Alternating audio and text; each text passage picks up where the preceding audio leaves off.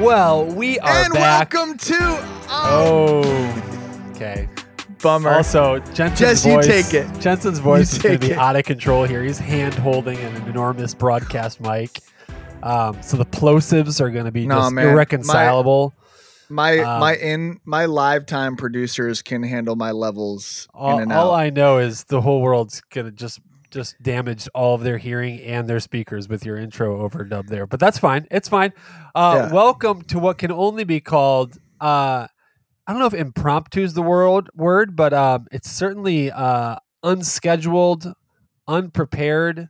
The are, grab any, bag. are any of them really scheduled? Are any of our episodes truly scheduled? I think we've had two where it's like, hey, Tuesday, cool, let's do Tuesday. Most of the time, I'd we say FaceTime more each often other than not, we've we've at least had some idea of when we're going to record. or what but- we're going to talk about. or what we're going to talk about. But we are in the dog days. I just don't feel like sports focused at the moment. sure. Um, we were talking. Look, Jens, I was about to school you on the dew point, uh, and I feel like I, the listener, really could benefit from this. This was a revelation in my weather appreciation in my thirties. when you're once you're done with this, I also have a, re- a weather uh, revelation. I'll let you go first. Though. Oh, okay. I'm excited Yeah. actually to hear this. I love a good weather rev. Little, Yeah. little precipitation revelation. What you got for me? What's up to do Look, with the Jensen, dew point? so here's here's the big lie you've been told your whole life. that Finland exists? Yeah. No, we actually got independent confirmation that Finland does exist. Jessica Jessica McGowan, our dear sister-in-law, Yeah. um, made a point to tell me that she has in fact visited Finland. Oh, she has. Okay. It Okay. exists. So well, we have, I've, we I have have an, to be. I've never trusted Jess. we, To, to be fair, let so you take that up with her uh, later this year. We'll figure it out. Uh, but she is an eyewitness reporter of Finland. Her and Lauri Markkanen are vouching for Finland's existence and Oh, the to biathlon. Finland's uh, a big biathlon proponent. Oh. So Didn't you do a triathlon? Isn't I that on your resume? exceptionally unrelated to a biathlon, though. Yeah. Well, they Um, sound similar. They I've often really thought do. about you'd that. think you'd think they'd have more correlation, but in fact, it would be hard to come up with ways for them to be less correlated. In factly. Um, fa- wow. I said Okay. infactly. That's a di- that's a new word. That's how that's that- how is- different they are. Between the word fact and factly and triathlon and biathlon, the correlation is the same. It's They it don't exactly exist. same. Uh, yeah, Dew for those point. for those un, unaware, the biathlon is cross country skiing and shooting a gun. Ah. Uh, the triathlon is swimming, biking, and then running. I want to stay uh, on triathlon for a second. Yep. Would you do it again? So here's, you know, like I don't want to oversell the listeners. I have not done what most people associate with triathlons, which is an Ironman. Uh, an Ironman is for people who have potential, like actual insanity in their Mental illness, them. yeah, mental yeah. illness is possible. Uh, Yeah. because the the tri- the Ironman triathlon involves swimming for, I think it's around two miles, which is a Two feat in and miles. of itself. Um, then you get on your bike and you bike 128 miles. Mhm. Uh, the furthest I've ever cycled at any sort of like effort pace is 60 miles, and that was Mm. enormously difficult and took me about four hours. Um, maybe it was more than four hours. I think it was more than four hours to do 60 miles on the bike. And then after you have biked 124 miles, you get off that bike after swimming two miles, biking 124 miles, and then you run a marathon at the end of all the, that. the running the marathon Running the marathon at the tail end of that is the real kicker. it's Um, in, it is insane. My, it's not like, hey, you bike you bike 125 miles and then do a 5K. It's like, nope, do a marathon. Yeah, you're you're not just like let me go for a quick jog. It's another three to four hours of you just jogging. Oh, if you're at a decent pace, yeah. yeah, five probably five hours. Um, our friend and dear listener Spencer, I keep bringing him up, but he keeps being related to all these stories. His Love father-in-law has done an Ironman, at least one Ironman every year. Most, of, I think the most he's done a year is three. It's uh, For the past, Spencer, you can fact check me. I'm going to ballpark. It's like five years. It might be longer than that. And I was talking to him about it at their baby shower a that, couple weeks a- ago. that's an enormous. That is just an incredible streak of hating your body. Like it's genuinely bad for your like your body. Like the amount of like, like, like damage, like potentially it can do to your knees. I was trying to think of a different word, but just like the amount of impact on your knees. knee it does. damage. I love it. No, is concerned like- out here about the knee damage. Dude, it's a real Sure. thing. You It's know, a real hey, thing. my liver is getting damaged. You know, relatively That's consistently. You've been on a hot streak of liver damage, so maybe the knees is the better option for you. yeah, uh, let me go. Let me go knees. Internally, I'll be doing better. But I was talking to him about. it, I asked him, kind of in in a similar sort of vein, like, "Hey, man, why? Why do you do this?" And he's like, "I just try to beat myself every single time." He's like, "I'm not racing against anybody else." He's like, "I just try to beat my own time every single." Because he's like, the people that are like Olympic qualifying times or world world qualifiers or world regionals, wherever they go to you know, competitively race Ironmans. He's like, they are in like four classes above me, but I just do it to try to best myself every single time. And it is one of the most impressive things that does not interest me at all. No, I just I I really just think I don't have the mental fortitude required. It's really the running part that that completely dissuades me from even like trying to train for it. I hate running.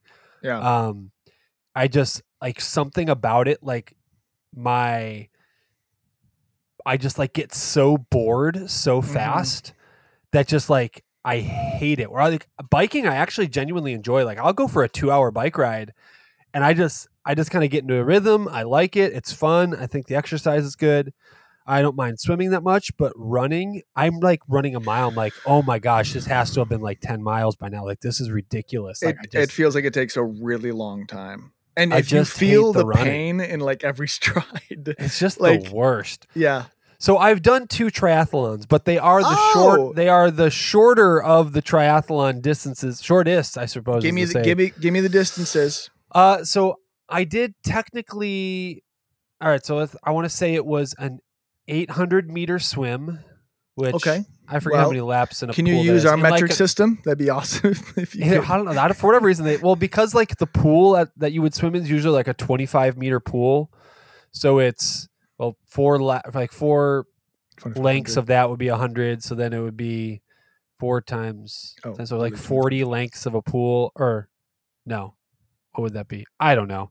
80 lengths of a pool is an 80 an 800 I'll- meter? I'll no that's not that math meters in a doesn't work mile. out. No well a 25 meter so four lengths would be 100 meters and so do four times eight. There we go. That's the math i was looking for. So 32 lengths of the pool. It's not that long 800 meter swim So there Uh, are just over 1,600 meters in a mile. So it's a half mile swim. So it was yeah, there you go, about a half mile swim, uh, and then it was a twenty-four mile bike. I want to say for the first one, and then the second one was a shorter bike. I think it was only like eighteen or twenty miles in the second one, and then a five k at the end. So you're doing three, three and a half mile or three point whatever, three point one miles at the end. Much more So, doable. Much more. I, uh, it's still a nice like fitness school to work, sure. dude. Like it's Absolutely. I think most people could like suffer through each of those things if they like tried to do it tomorrow. You would like physically be able to do it, but it, it is a difficult thing to do. It usually takes about two hours or so, or a little under two hours of just kind of like constant pushing it. exertion. Like it's yeah. Yeah. and so like and you're like when I would do them, I would like I wasn't trying to just get through it. Like I was trying to do each leg of it quickly, kind of a thing. Man, that was uh that was the triathlon thing. Well, I've done that me- twice, and it was a blast. But let's get back to the No, important unre- things at hand. unrelated. Unrelated. Okay, What okay. was- what- Wait, what unrelated the- to both triathlons and dew points? No, I was going to ask you what was the dew point on the day of your triathlon. Okay, great. Okay, great. All right, here, gents. This is my weather revelation as a middle-aged adult. The humidity percentage that is You're the like old. commonly known percentage that you get like, oh, it's 80% humidity out there. Oh, it's you know Right. more often than not, when it feels like oppressively humid out there, out there in the in the world, Strong word. Um, I like it. the percentage of the actual humidity might only be it might say like 60% or you know 70% and then you could go outside on that given day and it could say that it was 90% humidity and it could feel really nice because the percentage of that humidity that like number that like relative humidity number means nothing basically the number that means everything jensen is the dew point Okay. and the dew point is the let's see if I can do this off the top of my head correctly. But it is basically. Well, we crushed meters, so I think we can do this. I know. I'm, I think I, I think I said that an 800 meter swim was like 80 laps in a pool, which was like definitely not. I But still fine. also, if that's correct, it's still not helpful. Like I don't know how to quantify. You never swam. You never swam like swam a but lap like in a pool. uh, okay, eighty laps of pool. All right, half a mile. So our Yep. parents' house, take a right, head towards Lucas, swim all the way to Lucas Road, half mile to Lucas. Super specific. Aaron Payais, if you're listening, you'll understand. He, he gets it. Yeah. He gets it. Uh, okay, so the dew point is basically the humidity relative to the actual temperature outside. So Mm, when it gets so here's an example. If it's 50 degrees outside the dew point and it- basically the dew point is like the moisture density of the air. Yeah, and yeah. so anything and the basically the number you need to know is anything below 55 is going to feel great. Um, so anything below i'm googling it to just make sure guys. So basically 55 and below feels great outside. 56 to 60 feels okay. So if it's 60 degrees outside it can be 100% humidity and it's still going to feel okay because that dew point at most is going to be still 60 even if it's 100% of the relative humidity right? That all makes sense. Sure. but when it's 90 degrees out hmm and if it's a 70% humidity day that dew point is going to be i think it's you know, whatever that math works out to it could be like in the 70s and basically anything over 60 let's see what is this what does my handy chart say anything over 60 starts to feel uncomfortable and anything Mm. over 70 is like miserable so when you're looking at a forecast you actually want to know what the dew point's going to be because if the dew point's over 60 and like it's going to start feeling humid out and if it's over 70 it's going to suck and so Okay.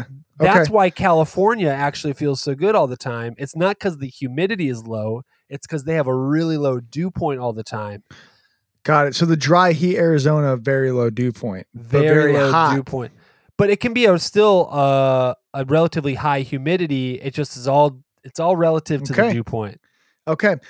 Gonna be honest. I know they're different. Humidity and dew point feel the same. I'll look into it more, but I'm but I I I will uh, on my weather app notice. Hey, what's the humidity? Seventy percent. Dew point. Essentially, what I'm hearing, magic number. If dew points below, but like 55, it's at 55 or under. It's okay to go outside. You'll probably be able to. let, let me just know, give you a real world day. example here today so here in nashville today um, the humidity was 52% you know in the middle of the day and you would you would hear that and think oh that's not bad it's going to be you know 90 degrees but humidity humidity is 50% that's a relatively low humidity right Mhm. wrong because our dew point Okay. was 71 Ooh. which means it feels Oh. like a wet blanket every Yeah. time you go outside yeah. and so that's why that 52 you know percent relative humidity number means nothing and it's all about the dew point because the dew point is how much of that 91 degrees is like saturated by water and so Yeah. when 71 per like you know it's 71 degrees of dew point and a 91 degree day sucks to suck that's what that means You can email jesse.mcgowan at gmail.com if you want more information on your weather needs. Jesse, very quickly, Yeah. my weather epiphany.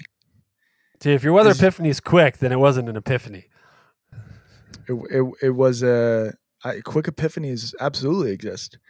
My epiphany was when you're looking at the weather app, Mm-hmm. specifically on the iPhone weather app, the apple map the apple weather yep and it says 30%, 40% chance of rain, 50% chance of rain, 60% chance of rain. I always assumed that was like, you know, where wherever you are, it, it's like a 30% chance where it's, you know, going to rain.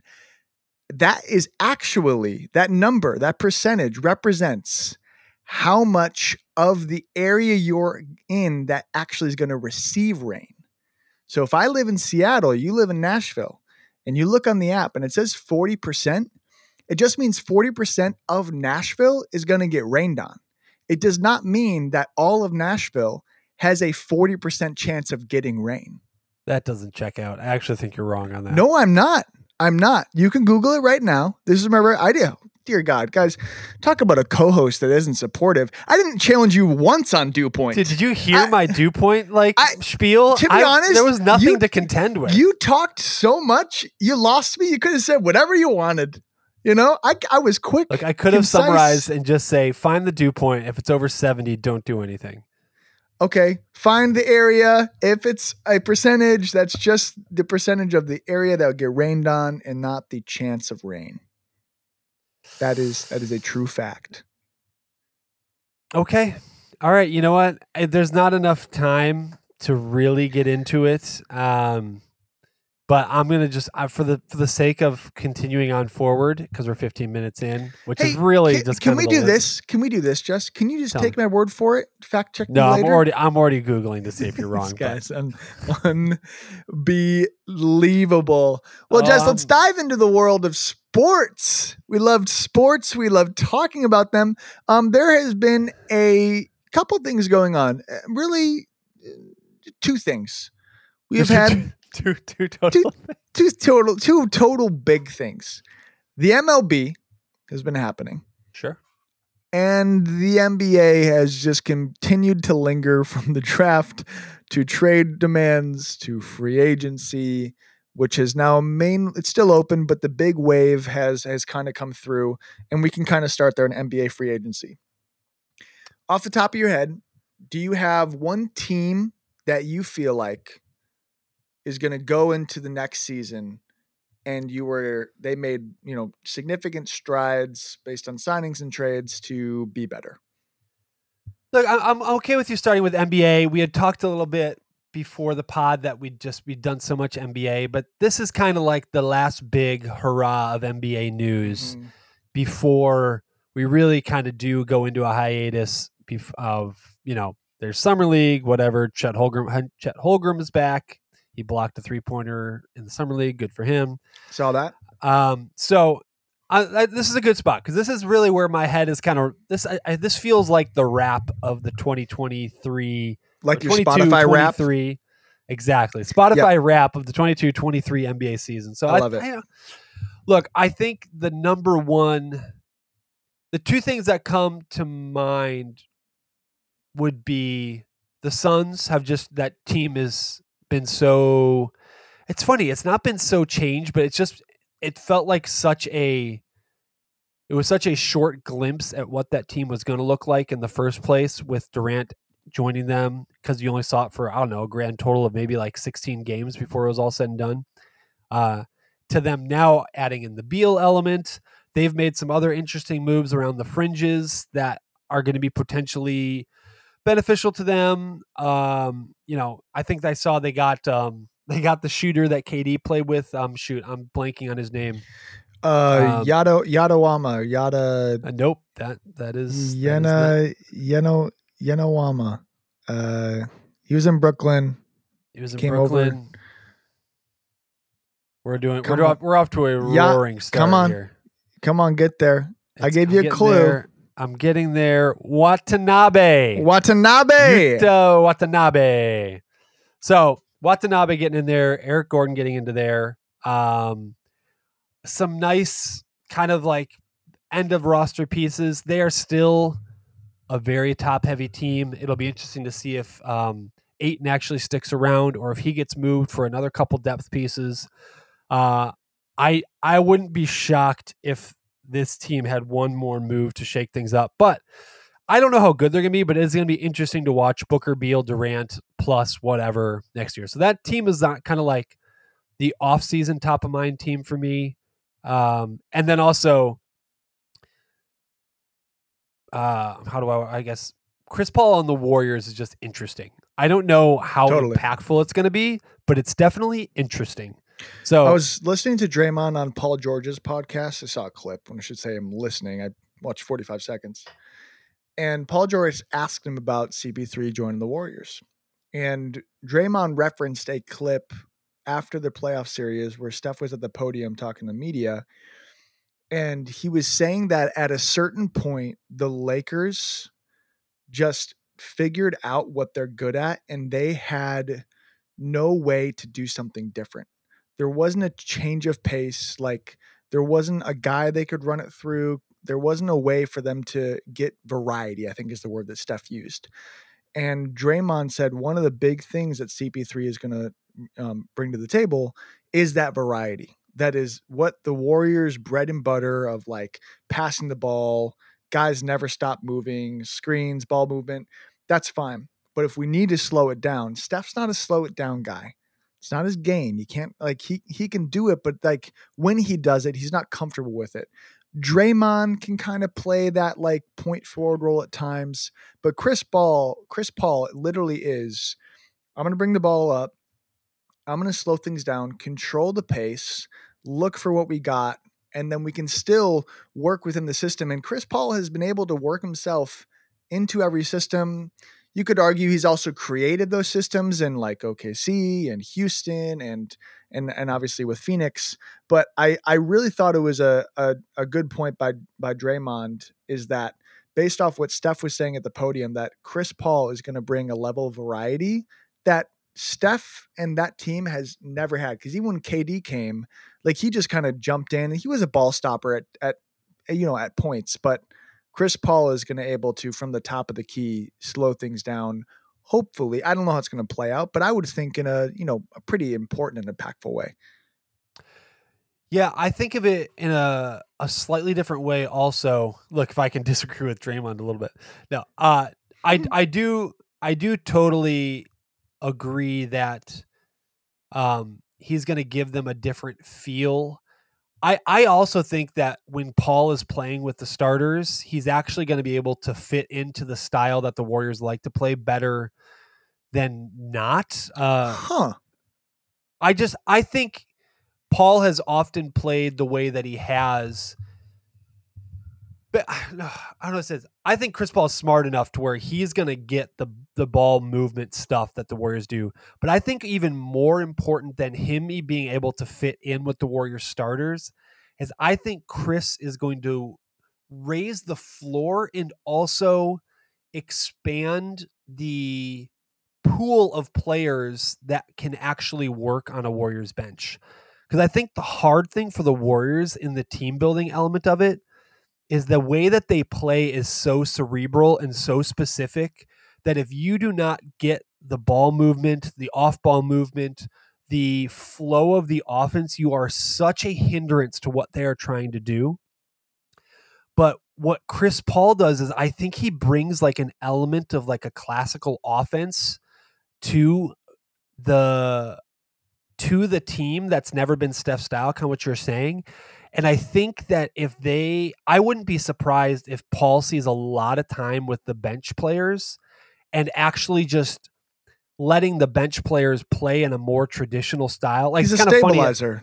He's a stabilizer. Well, it's just I think he's a he knows how to play a more normal style of basketball. Like it's actually would have been interesting to see like Wiseman if he had Paul to be his like running mate because sure. I think the problem with like a Wiseman was he never un- he could just he didn't have the quick thinking reactiveness to elevate like or to like work in the offense and then the offense doesn't work by highlighting his athleticism but Chris Paul can work with guys like that so I like I don't know if I'm well, saying who did well, Paul who did Paul think, help to your point who did Paul I mean, help your capellas Um, no, I'm saying um, Ayton. When he went to oh, Phoenix, sure. he, he totally. made Ayton, who like he got Ayton his bag and his money. Like, I think that's a, a really you know keen call out um, in regards to what he can do. To maybe this is actually what Draymond said in that clip, a Kuminga.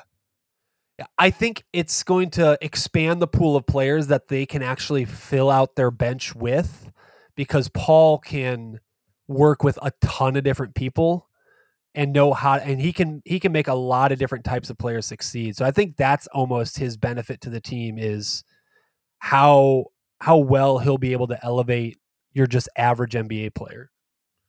I love it. I I totally am am you know just as interested in seeing how the journeyman Chris Paul, which is funny to say because he feels like the most uh impactful NBA player that has mm, like been traded six times. Yeah, yeah, because everywhere he, he's he is like a lock Hall of Famer who has been traded a ton. Totally, he's had a really weird second half of his career. Like he's not Carmelo. his whole career has been weird. Like he went from New Orleans to the Clippers, to Houston to OKC to Phoenix to Golden State. Is that all the teams there? I missed one. Uh, I don't- I'll double check your work, but that sounds right. I mean, technically he got traded to the Wizards, but teams he actually put a jersey yeah, on for. right. Yeah. And all those spots, like it, you know, Houston, they had I think they had the best record in the league when he was there with Harden. Um, that was like a really good Houston team. OKC made the playoffs and he said, I'm not sitting. Obviously, Phoenix went to the finals. He was he became who he was in New Orleans. Clippers were a team that never met up to expectations. And so he's old. You know, like how do you how many games do you want to play Chris Paul? Like in the regular Right. season? 50? Is 50 That's the fascinating thing about him, though. To your point, is he makes he's always made his teams better when he goes there. Like always. he's like always. not like a Carmelo where it's just kind of an empty stats scorer, and he just kind of bounces around at the tail end of the career just to see who will give him minutes. Like Chris Paul makes his teams better. Even even makes his teams better is what I just said. Uh, Well, that's Even- fact, that's factually. Fact, fact, factly. That's factly. I don't even remember what word I made up really. Uh, so yeah, weird career, and he's like a first ballot Hall of Famer. Um, so I, I'm really interested to watch the Golden State section. Can I transition to a different team? The Bulls? Okay, let's talk Bulls. Yes, but I'm going to transition. I'm going to talk about a team that they I wish they were. I wish the Bulls had the Wizards offseason. I wish they traded Zach like they traded Beal. I wish they traded Porzingis and traded DeMar. I wish they signed, you know, Vucevic like they did Kuz, but then you flip him for an asset or something. And they just kind of kept a young core. They have uh, Jones in there, uh, forgetting his first name, Memphis point guard. What's his name? uh, Tyus. Tyus Jones. They obviously got Jordan Poole. Like they got young guys back. If I'm a Wizards fan right now, if I had to be one of the two, Bulls or Wizards fan, the Bulls are going to be better this year. What are we doing? Where are we going? I know, And- man. I just the teardown is such a. It's but such a. it's like you're the- not filling a word? cavity It's- because you don't want to go to the dentist. That's how it feels. it what? feels like Which a- team? the Bulls, they feel like there's this lingering pain. There's this like, oh, I know I have to get this cavity filled, or I know I have to get a root canal, but I'm going to push it down the road because I feel fine right now, and it's comfortable. And so let's, you know what? Let's go another six months with the tooth. Yeah, but the feels. Wizards are just like you have the cavity and you just change your toothpaste instead because you just kind of No, instead. They holistic teardown. They got a new GM. They got rid of all the players from the old regime. They they put on veneers. but the Bulls team is what it is. It's just the teardown is this nice mental reprieve for the fan because it gives you this idea of hope of, well, we, it's an admission of defeat, which is fine, but then it's this idea of that the perpetual teardown is guaranteed to give you the outcome and it's just not it's why i was never like i was never mad at the bulls for trying to actually put together like a competitive roster. I it didn't work for the bulls and i get that it kind of sucks and now we're a little stuck and there you do have to figure out a way to pivot to the next thing. But i was glad the bulls p- took a shot at like spending some money on some players taking a chance on a guy. Look they made the wrong decision on jimmy. We can go back and we can like retroactively criticize a No, ton no, of no, things I'm- that the I'm bulls just- have done. I'm just talking about the but I. I enjoyed the last two and a half years of the Bulls more than I I think the Wizards fan are going to enjoy the next two and a half years of the Wizards because their team's going to be awful and they're just going to be drafting between you know two and seven for the next three years with the idea that maybe they're going to be they don't have any building block players like I just would rather have been like I, I'm I'm I'm I just said let's talk about this offseason. But let's just go back two years. Like, hold on. Where or even even just I know we're oh, doing a we're, I know we're doing a year in review but let's go to 1997 they traded their pick. I'm just thinking about the Wizards did like a rebuild too late. Like I know they signed Beal and did all these things, but the Spurs were bad for what? Three years? Four years? I know the dream the, scenario. the Wizards botched their rebuild. The previous front office should have traded Beal two years ago or earlier. But you could say the same thing about like I know the Bulls are better than the Wizards. We're in the, The same Bulls don't have the ass have never had the asset of a Beal. They never have. we do right now? Who? Who's the Beal level asset? He is not a Beal level asset I mean, I think that he is in. because Beal was pre making crazy amount of money. Like LaVine is in the top tier, right behind Beal. That is in the low, is like in the lower es- echelon of that tier. Like he is a C grade all star. Is Zach LaVine? and what's Beal? Like a C He's plus? a B plus all star. Whoa, B plus. What's his impact that he's made to a basketball team? I'm just saying. I think he's a he's not played very consistently, but like at Is- his at his best, Beal is a more reliable scorer. I think he is more passable on defense. Look, he I has agree had he's better. I agree he's better. He's a more complete player, but I don't know if it's that much different. Zach is the best looking NBA player who's not a true star I've ever seen in my life. His jumper is so pure. He is so explosive. It is like his he still his movement is so quick and for whatever reason he just he goes through these phases where he just jumps into guys at the rim and can't finish and doesn't draw fouls. The shot for as gorgeous as that release is does not go in nearly enough or he just his shot making is not or his shot decision making is not good enough to where he's putting himself in this situation to like be making enough shots. Just he just doesn't he just doesn't win. That's the problem with zach and look you could say the same about beal but i'd take beal right now over zach Yeah, I probably would too. But I just don't think it's that much different. All right, although I'm- i think LaVine is technically a better three-point shooter I have a different question for you. okay No one's asking this question. And I don't maybe it's because it doesn't need to be asked. those are the best questions But is Dame gonna make that much of a difference on the team that trades for him? Ooh. i mean completely dependent on who he goes to Okay, I let's play out some he- scenarios. Let's say that the Celtics trade for him and Jaylen Brown is involved in that. So Jaylen Brown goes somewhere and Dame steps in and it's him and Tatum. Is Dame making a bigger impact than Jaylen Brown? I have seen Dame dribble with his left hand, so it's a great point. it's a strong that point. helps. Um, I do. I do think the Celtics have a higher ceiling with Dame in that position with Brown. I do. Okay. Next team. The Heat, and they're sending Tyler Herro and Duncan Robinson. Are the Heat going to? Uh, I mean, they just went to the finals without him, right? And I know there was all these events that transpired and happened and went, took place in order for them to arrive there. But are the Heat going to the finals again with Dame and winning? I mean, with Gabe Vincent gone, they might not even make the playoffs. That's Um, it. Sneaky loss, dude. Sneaky pickup for the Lakers. Talk about a team that did a great Dude, job. I hope he. I no offense to Gabe Vincent, but I hope he absolutely craters as a player after. Like, I love that the Lakers signed the flash in the pan player, and I hope he collapses. And he got his money, so he can collapse now. It's fine. Um, It, it just for the record, it is different than rooting for injury. It's just rooting for the demise of a career. it just just a mass regression of all his success as a player. I don't So want him it- to get hurt, not at all. No. Eh, of course not. Answer the Heat question.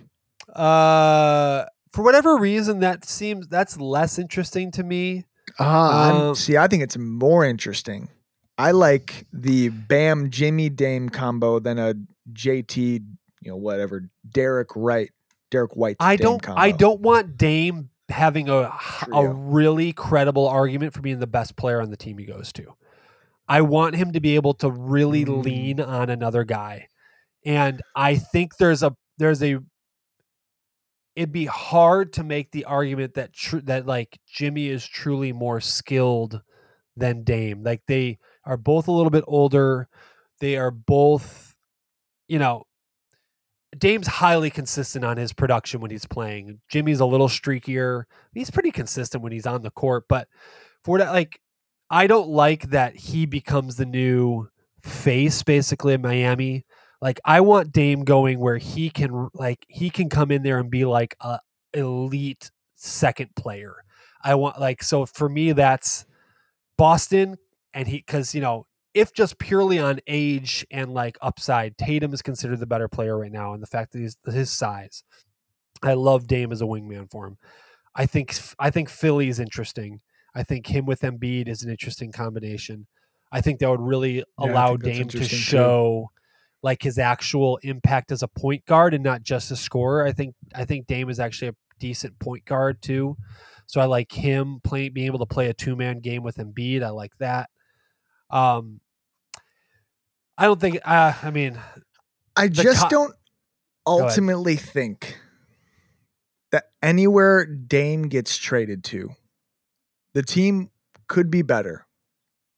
You know, probably will be better. You swap out Dame for Harden, you probably want Dame over Harden, right? Smaller guy, their defense is probably the same.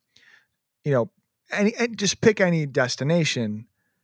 I, I unless he goes to the Lakers somehow, right? Like unless that's which literally they could they don't have the assets to get him, so it doesn't even matter, or the money probably.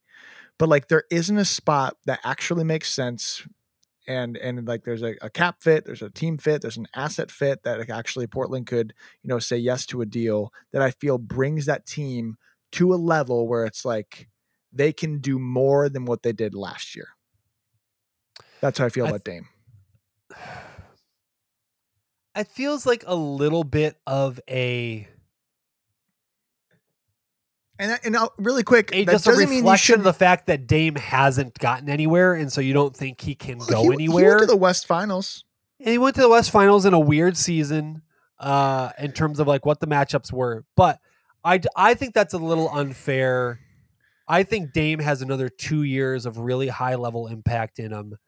And, here's I the thing: do think that if he gets in the right team where he does not have to be the best guy, and there is a like a, a team of players around him that allow him to just like he is as close to as like as far as shooting threats go, he is as close to a Steph Curry as we've seen in the Steph Curry era in terms of his shot making, his range, like the space he needs to pull up, his movement, like he is I think him playing in Portland is also just kind of like not giving him the true ceiling of like what who he is as a player in his career because Portland's just that small market that doesn't get the airtime. It's West Coast, so his games are always late. So I do think that if like most of the playoff teams swapped who their second best player was last year and replaced it with Dame, I think their ceiling goes up. I don't know if there's many teams in the playoffs as a whole where if you took the second best player out and put in Dame, they don't go up with their ceiling. I totally see your point.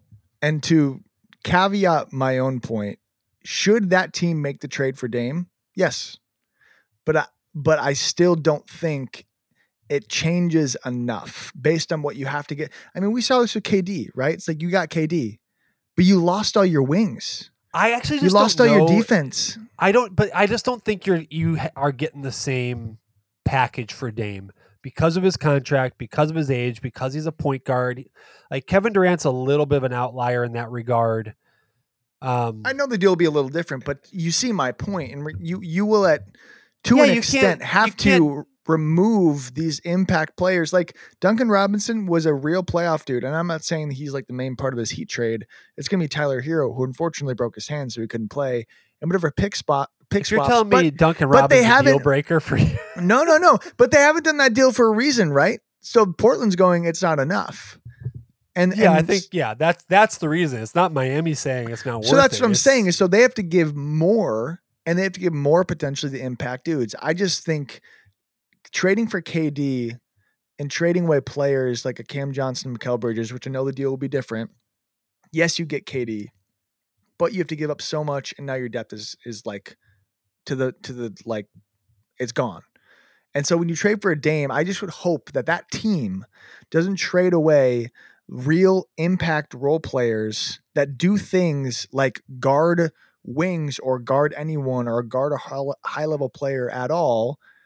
You know, yes, Dame's there for his score. If you were the Nuggets, would you trade Murray for Dame? Straight up. No, I think it's so you have you're you have such a good thing going. You wouldn't, dude. I'd do that in a heartbeat.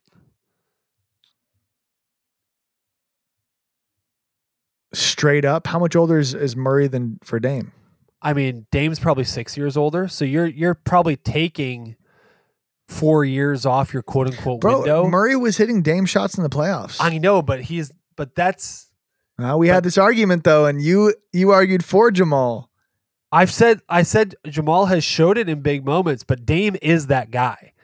And Murray's not some lockdown defender. I'm telling you, I think the only He's two better teams defender than I've Dame. been trying to I mean he's just bigger than Dame, so that's gonna help, but I think the only two teams that I would not trade my second best player from last year playoffs in exchange for Damian Lillard, if I'm thinking about this right, would be I'm probably missing one team, but and you can tell me is the Lakers and the Suns. Because if I'm the Suns, I'm not trading Booker for Dame, and if I'm the Lakers, I'm not trading AD for Dame. It's just too big of a too for Booker. Booker's just he's I think he's he's a level above, and I think for AD is just too different of a well, player. it also doesn't make sense for Portland getting back Jamal and having Anthony, having Scoot. Well, I know, I know. I let, let- taking that aside though, I'm just saying I think every other team, like if I'm the Timberwolves, I'll take I'll trade KAT for Dame.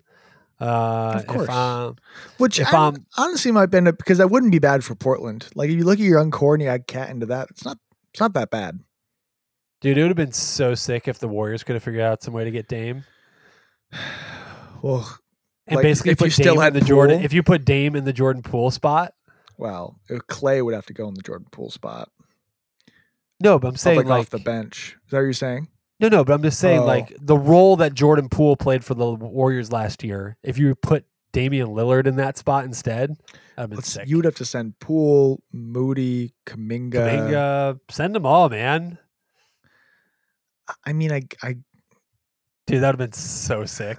I don't even know if that would have really worked for. I feel like Dame. I mean, they always they played the- that small ball lineup. They would play Clay, Ah. Poole, Curry. Like, there's no it didn't really work out.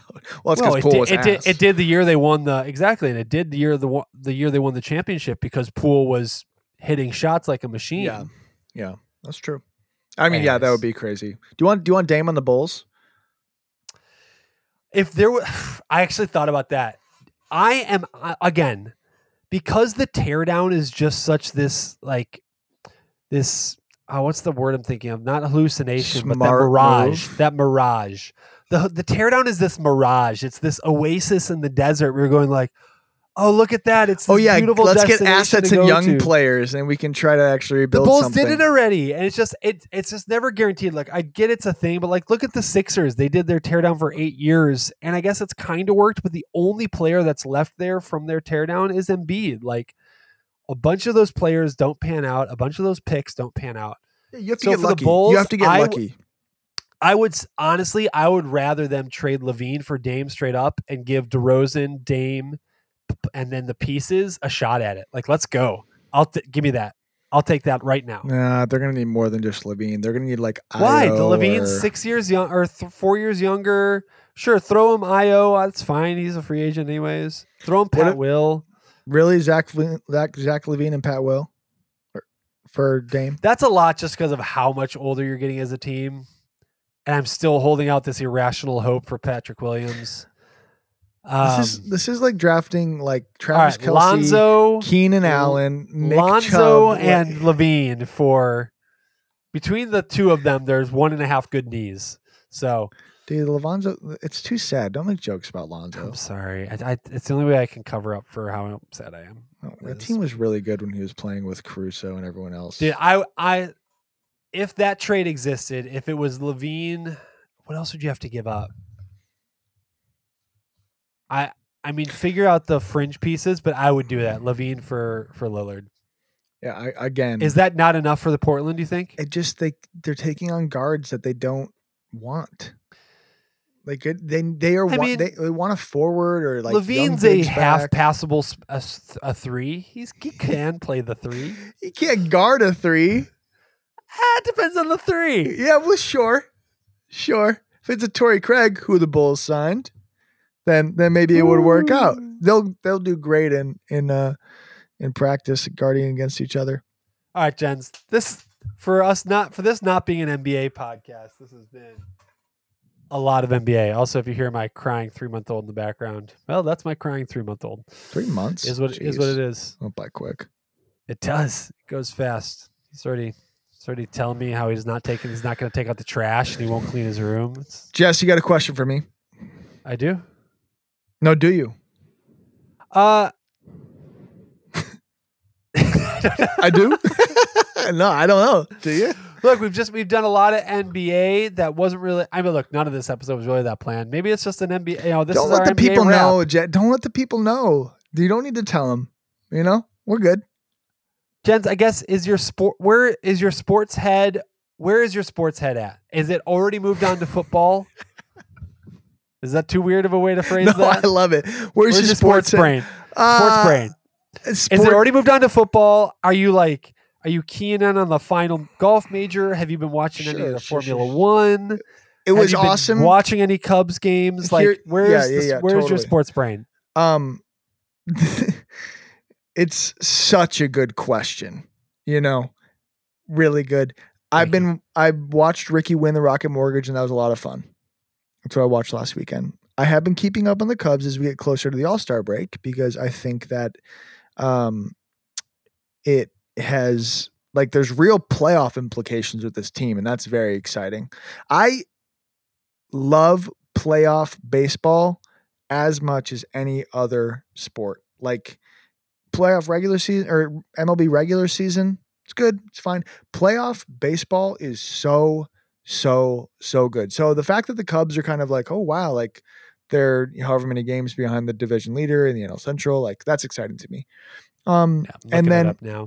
I'm getting random NFL alert. It's so They- They funny. just, had, they just had a bad streak. They were up to I think second, and then they just lost like four out of five or like five out of six, and now they are back down into fourth in the division, uh, and seven games back. I think they were they were uh, as close as a game and a half back of first, Mm, and now they're No, back to seven season. games back. It's tough. they have they have another like 120 games to play, so I'm sure we'll climb it. Approximately.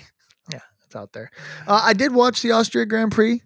Um, I here's the thing about F1 for me as a casual watcher is I'm only watching for Max to not get first. Okay. That's the only interesting part to me. So I will tune into a, a race. I'll watch him. He's in pole position most of the time. He'll kind of just clear away, and there'll be some like you know pit drama. He pits, you know, whoever Hamilton or Leclerc, you know, jumps ahead, and then they pit and he jumps back ahead. So I'm only interested in Max losing, and it doesn't happen. And so and so F1 to me, it's like um Jesse, I'm gonna I'm about to give you a little glimpse into my world. So I watch a lot of video game streamers, like almost every day I have it on the background. They play, you know, Apex, Call of Duty, you know, whatever it is. But there has been this game called Only Up that these streamers are playing. And it Okay. and it it is there's no checkpoints. It takes like 10 to 12 hours to finish. And what you do is you just keep climbing these buildings, obstacles. You kind of take, think of like doodle jump, but like build out in this expansive world. And you keep going up and up and up. If you fall, you go all the way back down to the bottom, but you don't die. You never die. You just now have to restart. There's literally nothing. So it's so frustrating to see these guys climb, climb, climb, climb, climb. And then, like, when they fall, it's hilarious, right? Because you're watching them, they put in hours of work. It's so funny. I'm waiting for the max fall and I'm ready for it and it just isn't coming. So that's why F1 to me isn't like awesome right now. You want to know where my video game angst is coming from? Where? All right. Pixel golf. Yes. Okay. Have you've competed in the majors, presumably? Oh, the final What- one. What is your best? I haven't even Finish. completed. I haven't Me completed. No, no, no. No. the U.S. Open in pixel golf is impossible. It's impossible. The trees are like the tr- They're so stupid. it's unbelievable. I have tried oh probably a hundred times. Probably a hundred, Oh maybe more than that. I'll be And- like five under at the turn or four under at the turn, and all of a sudden, just this tree comes out, and you have no idea if you can hit out of that lie or you have to take some stupid drop. Totally. I have Ah, not pi- finished. Pixel I- golf is my client. I've my gotten climb. first in every single Every other tournament. major, every other major. every other Except tournament, the- the whole thing, Oh yeah, except yeah. that one. it's awful. It's the I That need is- to actually ask you for like a week. Like, Yeah. what's your best finish? No, And the correct answer is I've not finished. I haven't because It's so dumb. because why would I want to finish? Oh yeah, man, got Yeah, seventh I'm in be the US 55th. Open. All right, yeah. perfect. No, Oh, seventh. Wow, good finish. That's nice. I, haven't, Yeah. I haven't cracked the top fifty. I'll double check. But I, I don't Um, think I finished. No, look, I'm with you. It is so. This is kind of like one of the first seasons as like um me also being a Formula One fan where it's really not even like a question who's going to win the race. Like the car is that much better, and the driver is that consistent that Max is just going to win unless he has a failure, like his car like actually breaks down, which is more the normal for Formula One than you'd think. Like it actually really Right. is this like competition between teams to who can build the best car and can you have the best driver once you've built the best car. Right. I mean, that was the Lewis Hamilton era from like 2014 to 2020. Like Hamilton just dominated everything. Uh, so I'm trying to learn how to like appreciate other stuff, and I do feel like I do appreciate a little bit the battles for all the different positions. But I am kind of with you where I just I just wish he had to fight for it a little more yes, on a race to race and that's basis. a great. I don't. I don't care if he wins all the time. Just want him to I just want him to have to fight for it a little bit more.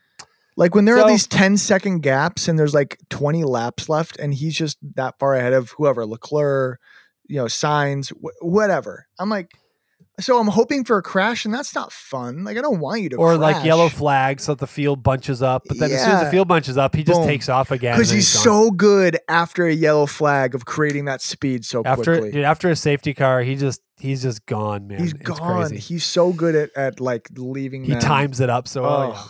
So yeah, I am actually like I'm learning about my like I'm trying to figure out. I'm like, huh, am I a fan of this sport when it's not as eh, like competitive at the top week in week out? And so I'm like, try, I'm trying to figure out. Like I've still watched most of the races um when I've been able to. Uh, but yeah, there I've been tempted a couple times to be like, because I'm usually watching them behind because the races are like because most of them are in Europe. They're at like 8 a.m. on a Sunday. I'm usually at church. And so I'll usually go back and watch them later. Man I've been God. tempted a few times to go and be like, I'm just gonna go check the standings, and unless something crazy happened, I might not watch this. But then it's like, ah, I'll just watch it because it's a nice passive sport as well. It can just kind of be on while you're doing other stuff as well. Um, the other one, Jens, I don't think we've talked about yet, uh, and we'll wrap with the the pod with this, where my sports head. Gotta stop saying that. Sports Yeah, brain. Sports, Sports brain. sports head sounds like. What do you? weird. What sport turns you on? That's what that sounds like. Uh, to the pure, all things are pure. I am apparently not very pure. All right, Tozer, what you got? Um. So wow, the pulling the Tozer reference, nicely done. Um. Connor Bedard is now Mm. and officially a Chicago out. Uh, It's a great. one. I've been I've you know around the draft. The draft was actually in Nashville. It was my wife's birthday, so I was otherwise I was thinking of going to the draft because that could have been fun. Also, shout out NHL. I think it's one of the really cool things the NHL does. I don't know if you've noticed this with their draft. So on draft night, all 30 teams, like the front offices of the teams, are in the arena and on the floor. So like if you picture a basketball arena, there are 30 just like huge long tables on the floor of the arena and that's where like the general managers and all the scouts sit during the draft. And so as the draft's going on, like literally the people making the decisions are in the room on the floor making all the decisions. Like when any trades are happening, like it's actually happening like in the room, yeah, which I think is way cooler than that is everybody cooler. having like their war room in their stadium. I like so- that part. I hate that they all go on stage. Which part? When the whole front office goes on stage to make to make the pick. Oh, I didn't watch any of that. I missed that. Are you sure? Maybe that was So- just for like the first couple picks. Nope, nope. For the whole first round, everyone Yeah. that is at those tables, or the majority of them, that's part of the first round, they go up, and the GM or whoever, like Carey Price for the Canadiens, made the pick. Yeah, this- this that's year. that's dumb. Stay at your table. You should just submit your pick, and the commissioner should announce the pick like everywhere else. So Did you I see? need I need a combination of I want Jerry Jones sitting on the floor of like the you know Yeah, yeah, United Center making his picks. I don't need him in his little war room in the bottom of the Dallas Stadium. But then I need you know, but you could stay in your seat, Jerry. We don't need you on stage. Did you see the video of the Blackhawks GM Kyle Davidson and him being interviewed in the streets of Nashville? Oh Did yeah, on the this? street, the street interview. Kyle from And- and Chicago. They did Yeah. not know that it had no was the idea. GM, the and they were asking him. He's like, "Can you name? They're where you are on a scale of one to ten as an NHL fan." He's like, "I'm like a four or five. no, no, he said like, "What's your hockey knowledge?" And he goes, "I Oh only yeah, well, four like a four, yes. And then he's like, name some players, and he just names all these Blackhawks players. Like, like, oh, that's a lot. rattles off like twenty guys from all the championship teams. Or he said something was like, a power do, you, move. do you do you know a lot of hockey? And, and he goes, "Eh, some people don't think I do. it was really well. I heard like a lot of people thought it was fake. Supposedly, it was actually legit. That he just Oh, like did like a legit. A, a street interview. That's That was well done by him. It was well done. Yeah. So yeah, Jens, I'm trying to figure out how excited I'm allowed to be about this season of the Blackhawks. Um, I've really di- I've I've dove in hard to the Blackhawks podcast world around the draft time, Mm. just trying to get a feel for the team as a whole. You know, Kevin Korchinski, you've got you know, uh, Reichel is another developer. Like, and it seems like the Blackhawks are probably two years away from being actually competitive about anything. Hmm. Um, But you're excited.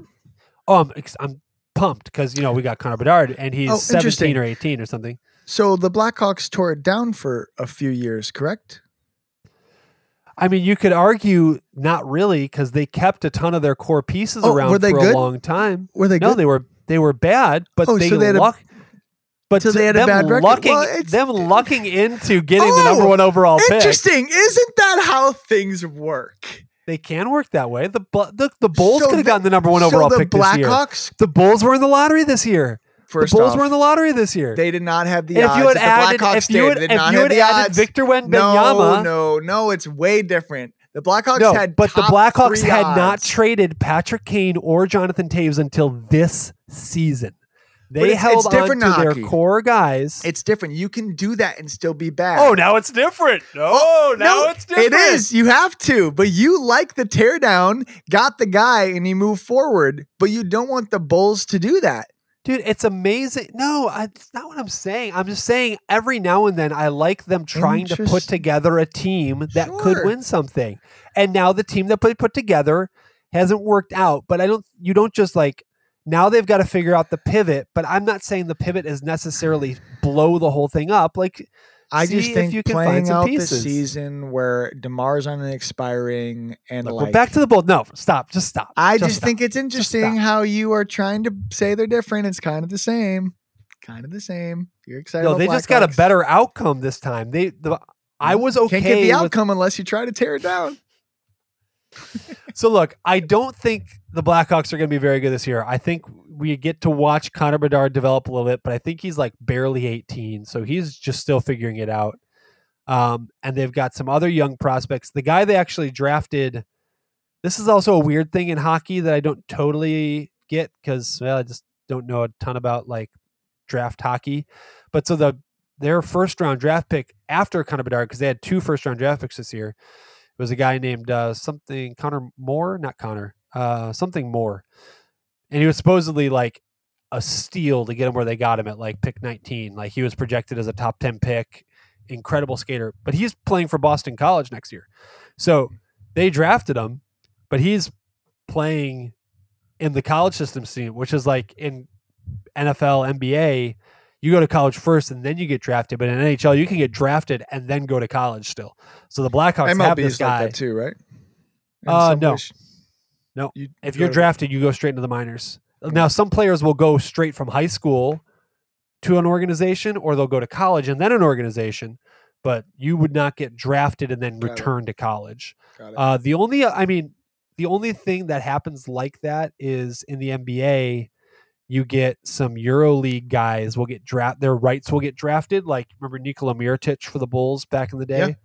He was he was under MVP? contract. He was under contract with Madrid, and the Bulls drafted him, but he didn't come over for like another two years. So that but I, that just has to do with like different leagues have different contract things versus your eligibility. But anyways, I'm excited about the Connor Bedard era. I'm excited as well.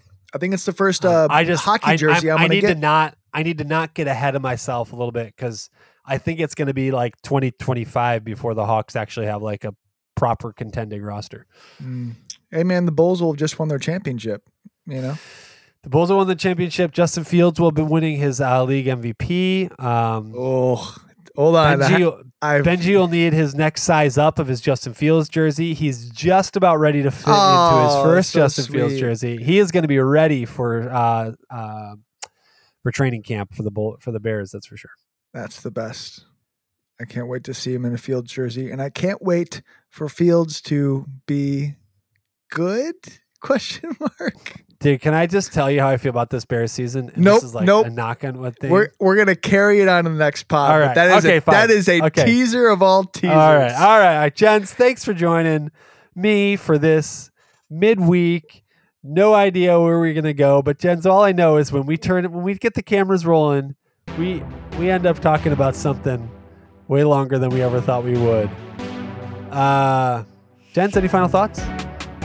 Check your dew points.